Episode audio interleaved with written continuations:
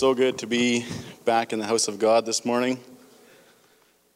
We were back in Manitoba last week, so we weren't in church, I must confess.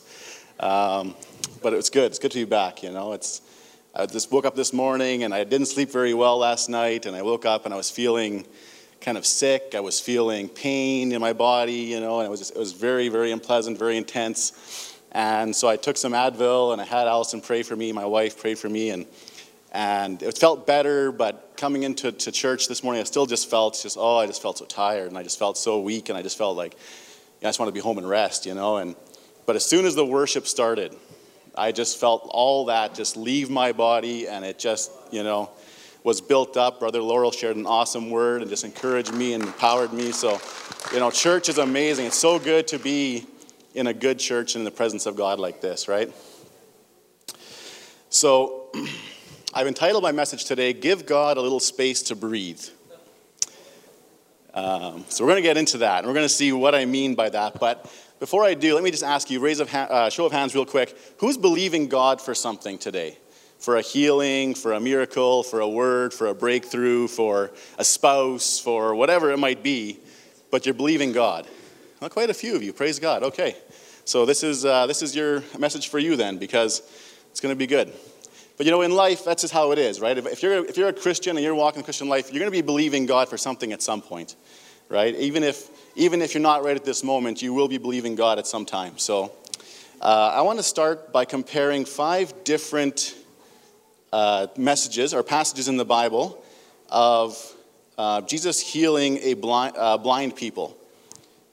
So there's five different uh, messages. They're all, they're all the same sickness. It's, it's uh, someone's blind but there's five different uh, recording of him healing blind people. And, we'll, and I want, as we go through them, I want you to pay close attention to the method in which he healed them. Okay? So these are all different people. It's not the same person being healed, like, you know, one in Matthew and one in Mark. Whatever. No, it's all different people, all different uh, examples, but, they're, but the, it's five times it's recorded. So the first one we're going to look at is in Matthew chapter 9. Matthew chapter 9 and in verses 27 to 30. So it says, And when Jesus departed thence, two blind men followed him, crying and saying, Thou son of David, have mercy on us. And when he was come into the house, the blind men came to him, and Jesus said unto them, Believe ye that I am able to do this? They said unto him, Yea, Lord. Then touched he their eyes, saying, According to your faith be it unto you and their eyes were opened, and Jesus straightly charged them, saying, See that no man know it. Okay, so in this first example, we saw that uh, he asked, Jesus went, they, they, were, they were blind, they came to him, and he asked them a question, right? He said, Believe ye that I am able to do this? Do you believe that I am able to heal you? Right? And then he said, he touched their eyes and said, According to your faith, it'll be done unto you. Okay? Let's look at Matthew chapter 12.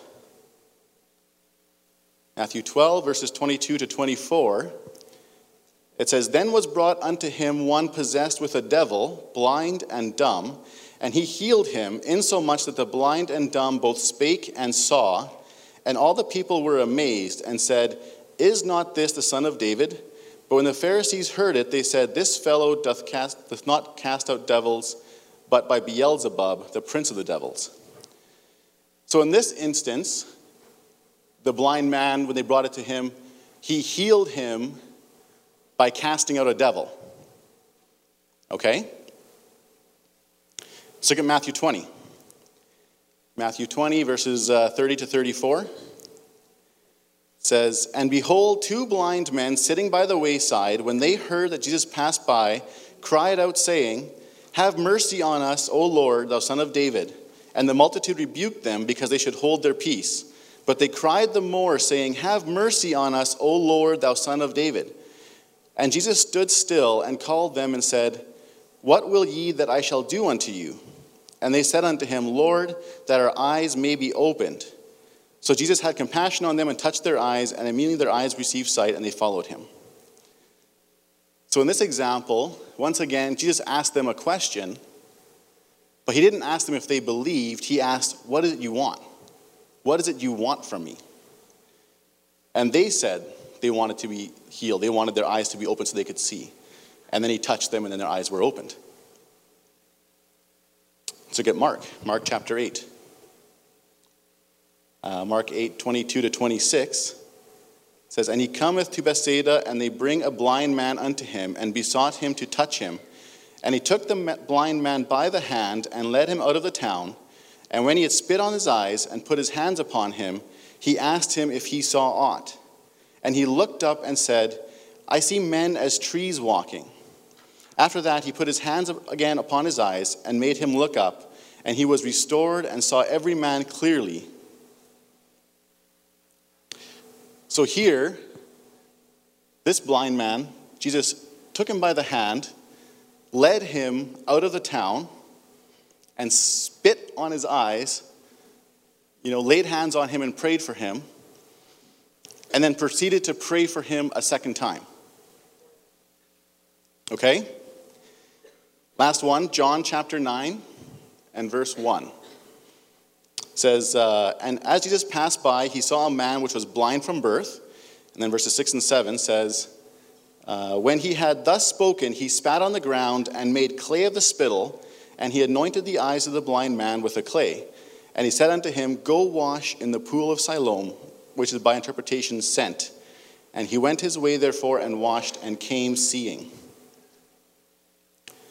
So, in this example, this last one in John, here he didn't spit on the eyes of the person. He spat on the ground and he made like mud with the, with the spit, took that mud, put it on the person's eyes, and then says, Go and wash in the pool.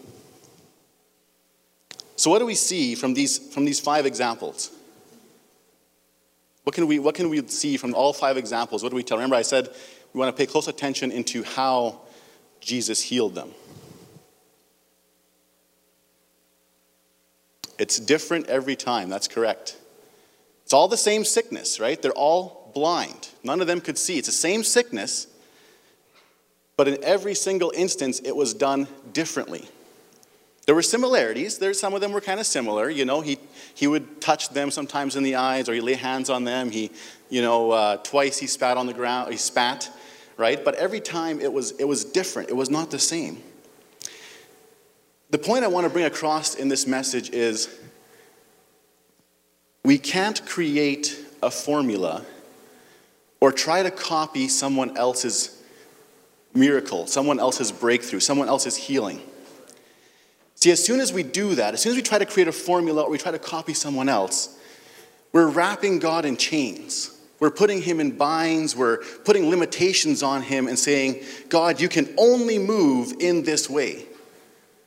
You're not going to move. You can't do this, God. You can't do this. You can't do that. You can't do that over here. You can only move in a certain way. And we restrict him.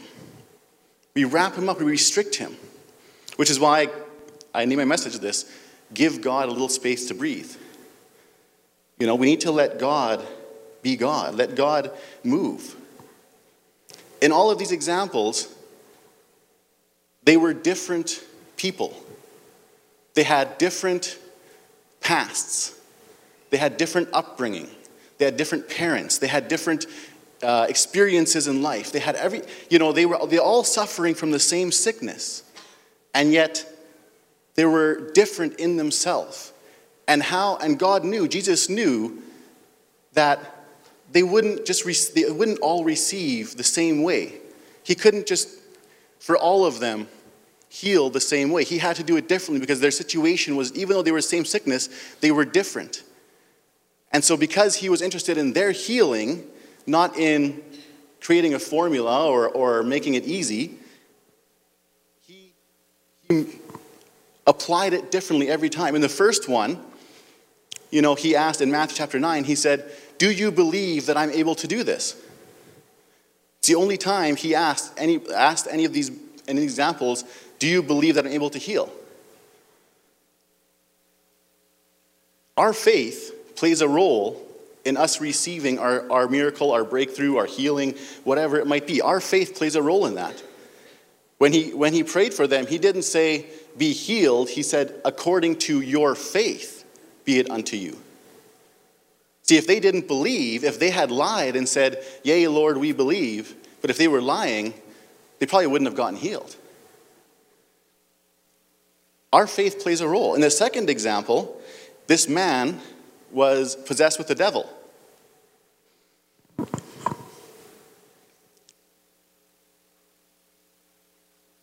Matthew chapter 12, he was possessed with the devil. And it's important to see that it's that first of all, that sickness can be demonic in nature.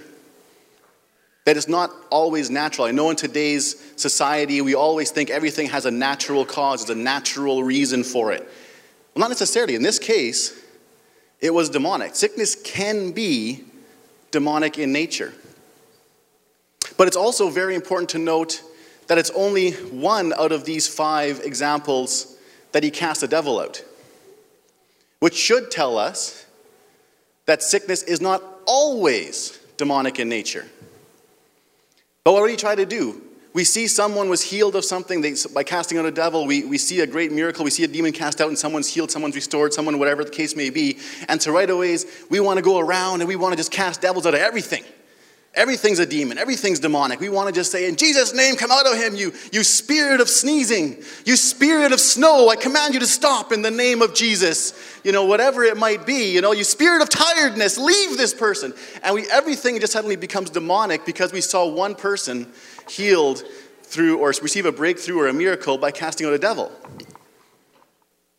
See, we can't do that because now we've limited God to only working by in this way. Well, what if it isn't demonic in nature? Then it doesn't help casting out a devil because there's no demon to cast out. In Matthew uh, chapter 20, he didn't ask, Do you believe? He asked, What do you want? They came to him, they were blind, but he asked them, What do you want? They told him what they wanted. They told him, We want to we wanna see, we want to receive our sight. Not everyone wants to be healed. It's an interesting notion, but not everyone always wants to be healed. Not everyone wants their breakthrough. Not everyone knows what they want. But we see again, you know, sometimes you need wisdom, sometimes you need direction. Jesus asked, What do you want? He didn't say, This is what I want for you. He asked, What do you want? Um, you know, my, my wife, for example, I, uh, not to, I don't want to make her look bad in any way, but it's, a, it's a really a positive testimony. But when we first met, she had uh, gluten intolerance, and I, I had, you know, when I found out, I said to her, you know, you can be healed of that. You don't need to live with gluten intolerance. You can, Jesus can heal you of that, no big deal. And she said to me, No, that's okay. I've learned to live with it. I've had it for so long. You know, it's okay. I've, I've adjusted my life to it already. What? You know, like, like, what is that? You know, why? Why? Why would you want to live with that, right? Why would you want to suffer in that way? Why would you want to be restricted in, in, in this? You know, why? Why? But the truth is, we get used to our sickness. We get used to, some people, some people get pity, and they, they love that pity. They love that sympathy that people give them when they see that they're sick. You know, they see their, they have an infirmity of whatever it might be, and they just love that. They, they thrive in that.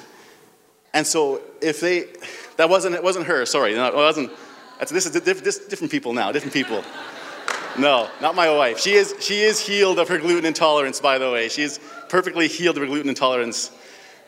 But there are people who, who you know, if, if, if, they're, if they would get healed, they would lose their, lose their welfare check. They would lose their benefits. And they don't want to be healed. What do you want? What do you want? Jesus asked them that. What do you want? Uh, in John, oh, sorry, uh, Mark, Mark, uh, Jesus led the person out of town, out of the town. Uh, sometimes, sometimes we might need to go to a certain place to receive our breakthrough or to receive our miracle, receive our healing. Maybe we have to go to a conference somewhere. Maybe we have to go hear some, some great speaker Sometimes. But if we say the only way to receive from God, the only way to receive a miracle or a breakthrough or whatever it is you're believing for, is to go to some great minister, some, some conference somewhere. Is to, if we say that's the only way, we've restricted God. For some people, that might be the way they receive, and praise God for them. Because God knows this is how they're going to receive. Remember, God's interested in them receiving, God's interested in you receiving. And for them, they might receive that way. Praise God that He has anointed people, that He's brought these people into the body of Christ for this purpose. But that's not the only way. Uh, and again, we saw he prayed, Jesus prayed for the man twice. Jesus prayed for the man twice.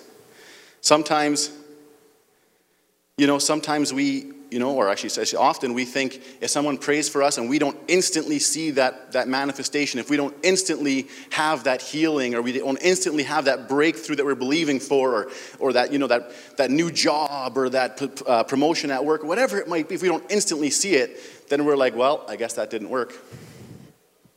You know, I guess, I guess God didn't move. Well, Jesus had to, Jesus prayed for this person twice. Why can't you receive prayer twice? Why can't we? What, what makes us so special that, that one time and that's it? In John, uh, he spat on the ground, he made clay, and then he told the person to go wash in the pool of Siloam.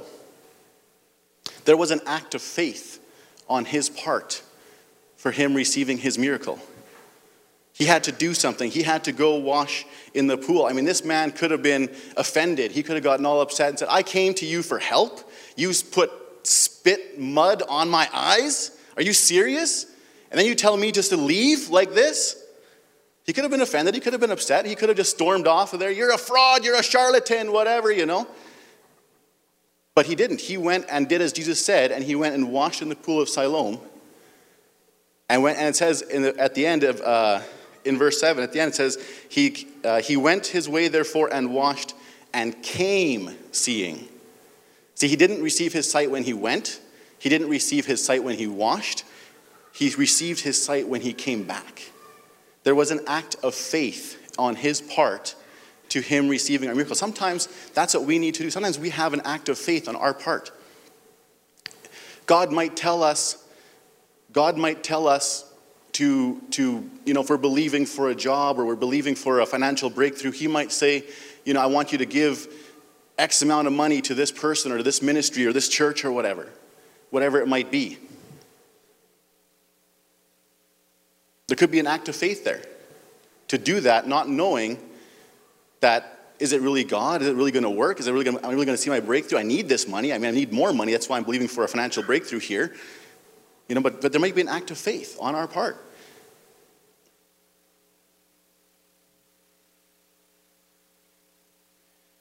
We have a tendency just to want to copy other people. We have a tendency just to want to create a formula. And what someone else is doing, we're just going to copy that same thing and believe that we're going to get our answer the same way. But as we saw in all these examples, they're all different, and we're different, and we need to realize that. We are different than our, than our brother or our sister or the next person, and the way that we're going to receive from God isn't necessarily going to be the exact same way as someone else. We need to go to God and, and see how God's going to move in our life. There will often be similarities, but it's not always the same. But we so, you know, we've, we've put so many religious restrictions on God so many, so many little things that we've put out there that we say that God's only moves in this way, that God only, if it's only if this happens like this, is it God. In no other way can it be God.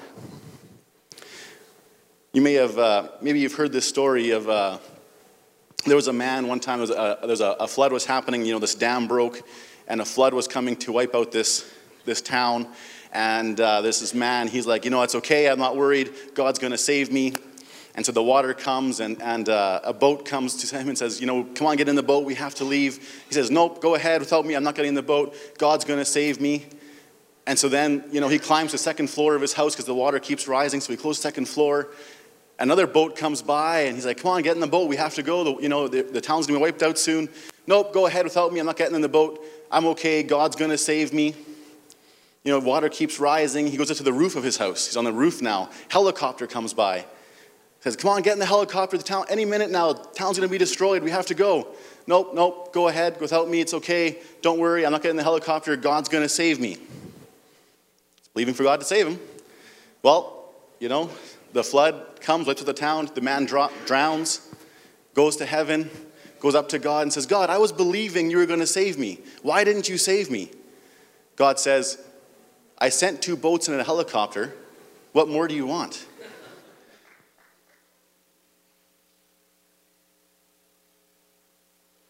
It's, it's kind of a, a, you know, a funny story. It's kind of a, it's a joke, but at the same time, it's true that we, we do the same thing. You know, our answer to our prayer could be right in front of us, and we don't realize it because we're, we're thinking, no, this can't be God. This can't be God. Not too long ago, I was, I was praying and I was asking God for, for direction, and, and I, came, I was here in church on Sunday, and Pastor Paul was sharing a great message.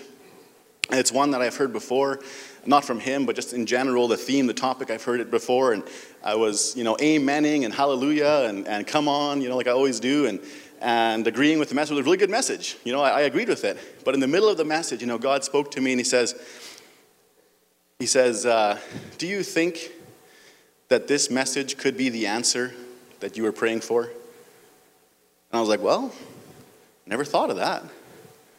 But I guess it's true. Maybe God will speak through my pastor and, and speak to me in church. Hmm. You know, that's kind of a, you know, novel thought, right? But but it was a good message. I heard it so often that I thought, oh, yeah, it's really good, it's good, you know, but I, I didn't think this was going to be the answer to my message, to my prayer that, that I was believing God for, that I was asking of God. See, we restrict God. We, we put, without even realizing, we put these limitations on God. We put these, you know, these chains around Him and say, you can't do this. Uh, we had, my wife and I, we got married just over 13 months ago now. And when we got married, just, just six days before our wedding, our baker calls and says, uh, I can't make your cake. So, you know, now we have no cake for the wedding. And we really, my wife and I, we really wanted to have a cake at our wedding. This was one of the things that we wanted. And, you know, so what we did, like most people in situation now, I mean, we had, like I said, six days and our week was packed. We had family flying in, we had all kinds of things to prepare. We didn't have time to go, you know, cake shopping at this point. And most people would just be panicking and they'd be, you know, just doing whatever they can do to try finding new cake. We went to God and said, God, you know, you are our wedding planner. We, we decided that when we first got engaged. We said, God, you're going to be our wedding planner. You're going to take care of all the details. He says, so we just, we don't have a cake. We need another cake. And we, that's it. That was, that was Sunday. We didn't worry about it. Uh, Monday, we were at work and, and uh, a friend call, uh, messaged my wife and asked how things were going. And she's like, oh, you know, it's all good, but we, you know, we don't have a cake. And, and so this, this person says, oh, I, I know someone. I know a good place. And uh, gave, us, gave us the contact, and we contacted them, and, and praise God, you know, we had our cake for, for Saturday, just like a few days later. We didn't have time to go there and test it out. We didn't have time to meet them in person. We just, we just talked with them on the phone, and Saturday came, and we had a beautiful cake sitting in the, in the foyer here for, you know, for our wedding. But how often do we, when we're, do we think that, you know, this person who's this friend or whoever it might be that's coming to us just asking, how are you doing? How often do we think this one could have our answer from God? This, is, this could be our answer. Usually never, if we're honest, right? Usually never do we think, if we're believing God for something, we never really expect this person who's, who's who just, hey, how you doing? going to have our answer to what we're believing God for. But yet, why can't God work through them? Why can't that be the answer that we're believing for?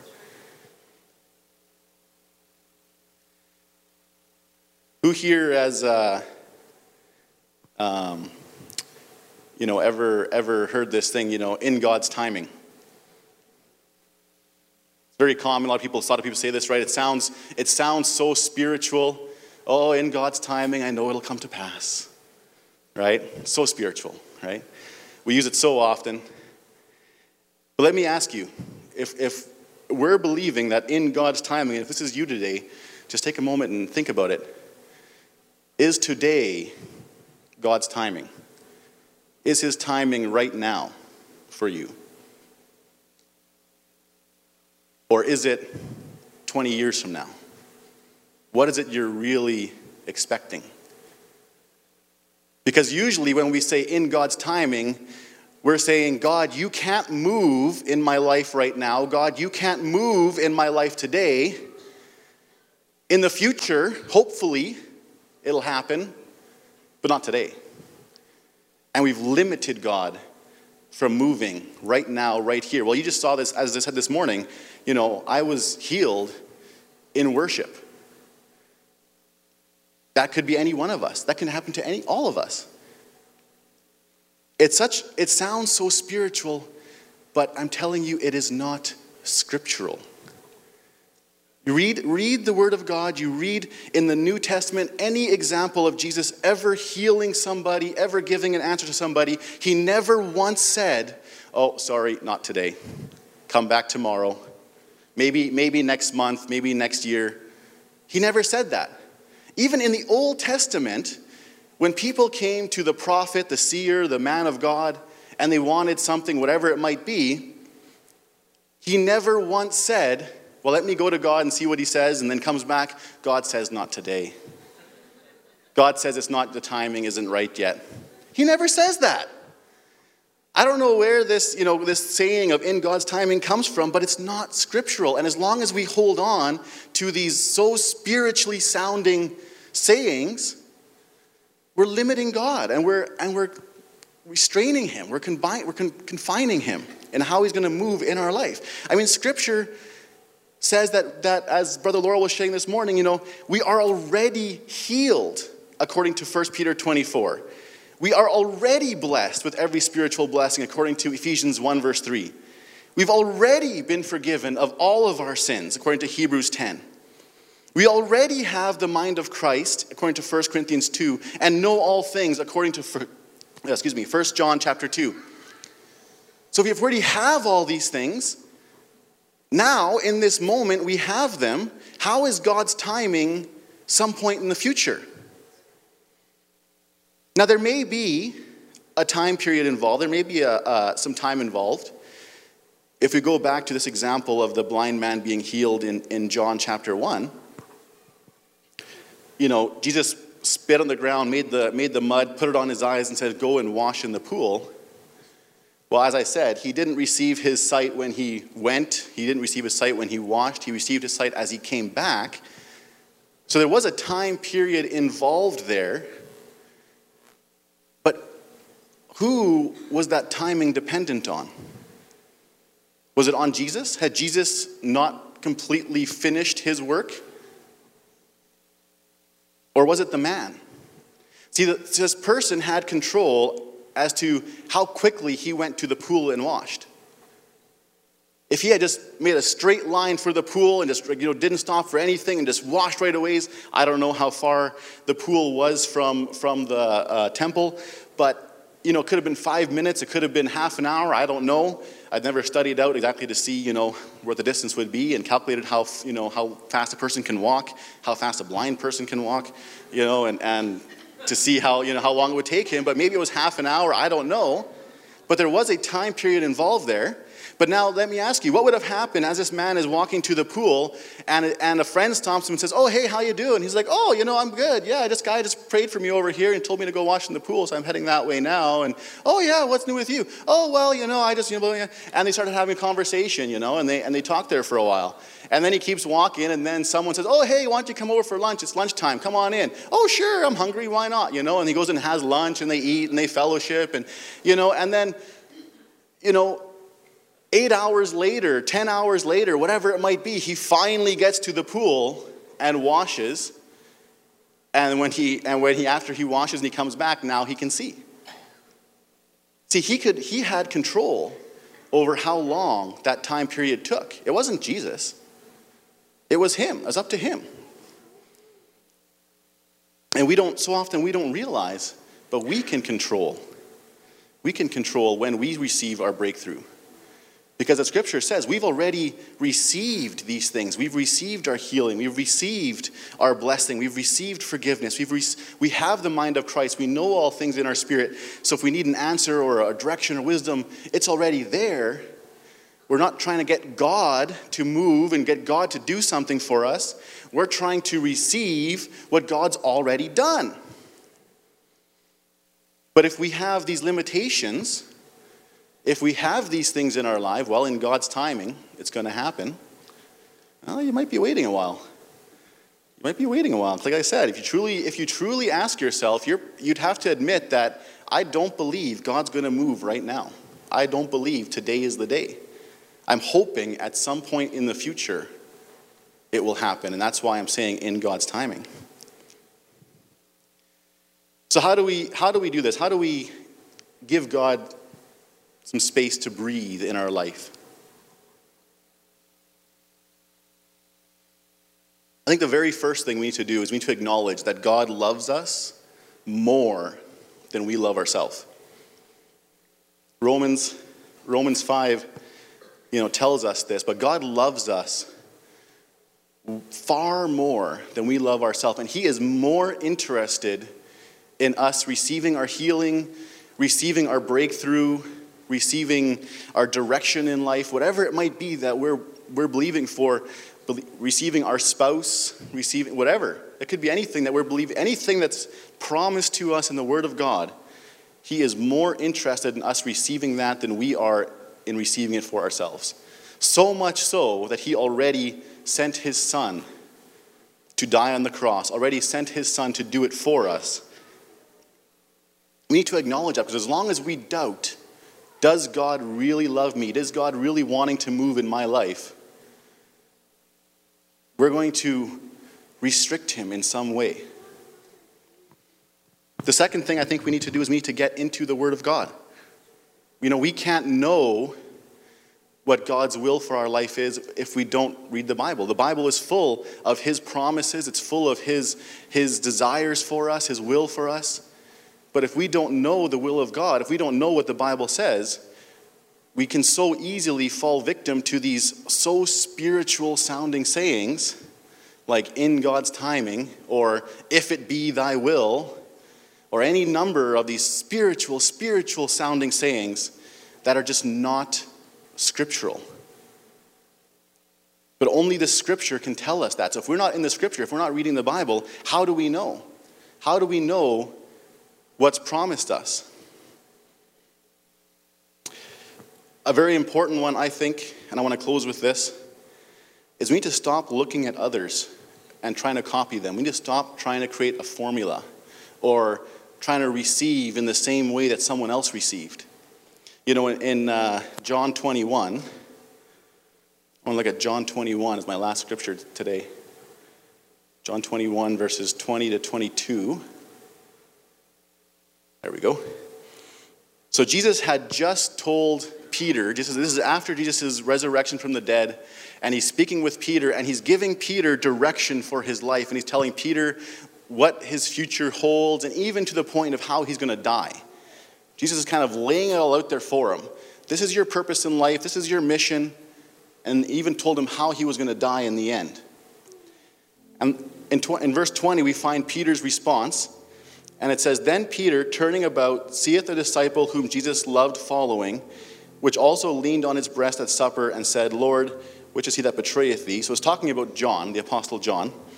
Uh, he was the one who, Scripture says that, that uh, Jesus loved. He was the one who leaned on his breast at supper. He was the one who asked Jesus, uh, Who's the one that's betraying you? So, so he's, it says, he turned and he saw John, is basically what he's saying. So Peter, uh, seeing him, said to Jesus, Lord, what shall this man do? As I said, Jesus just gave him his, his direction for his life, his calling, his purpose. This is your mission. This is your job, if you will. This is what I've created you to do. This is what I want you to do. And just kind of laid it out in front of him. And the very first thing he does is he turns to, he saw someone else and he says to Jesus, uh, What's he doing? What's his call? What's his mission? And uh, you know, you got to love Jesus' answer. He says, Jesus said unto him, If I will that he tarry till I come, what is that to thee? Follow thou me. Basically, what Jesus is saying here is, that's none of your business. That doesn't matter to you what I have for, in store for John. You follow me.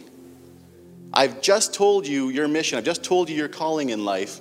You follow me. See, but so often that's what we want to do. That's what we, you know, if we're believing God for a financial breakthrough and, and, and we feel like, just as an example, again, maybe God is saying you need to act out in faith, you need to step out in faith and you need to, you need to take, you know, whatever amount of money and go and give it to this, this charity over here.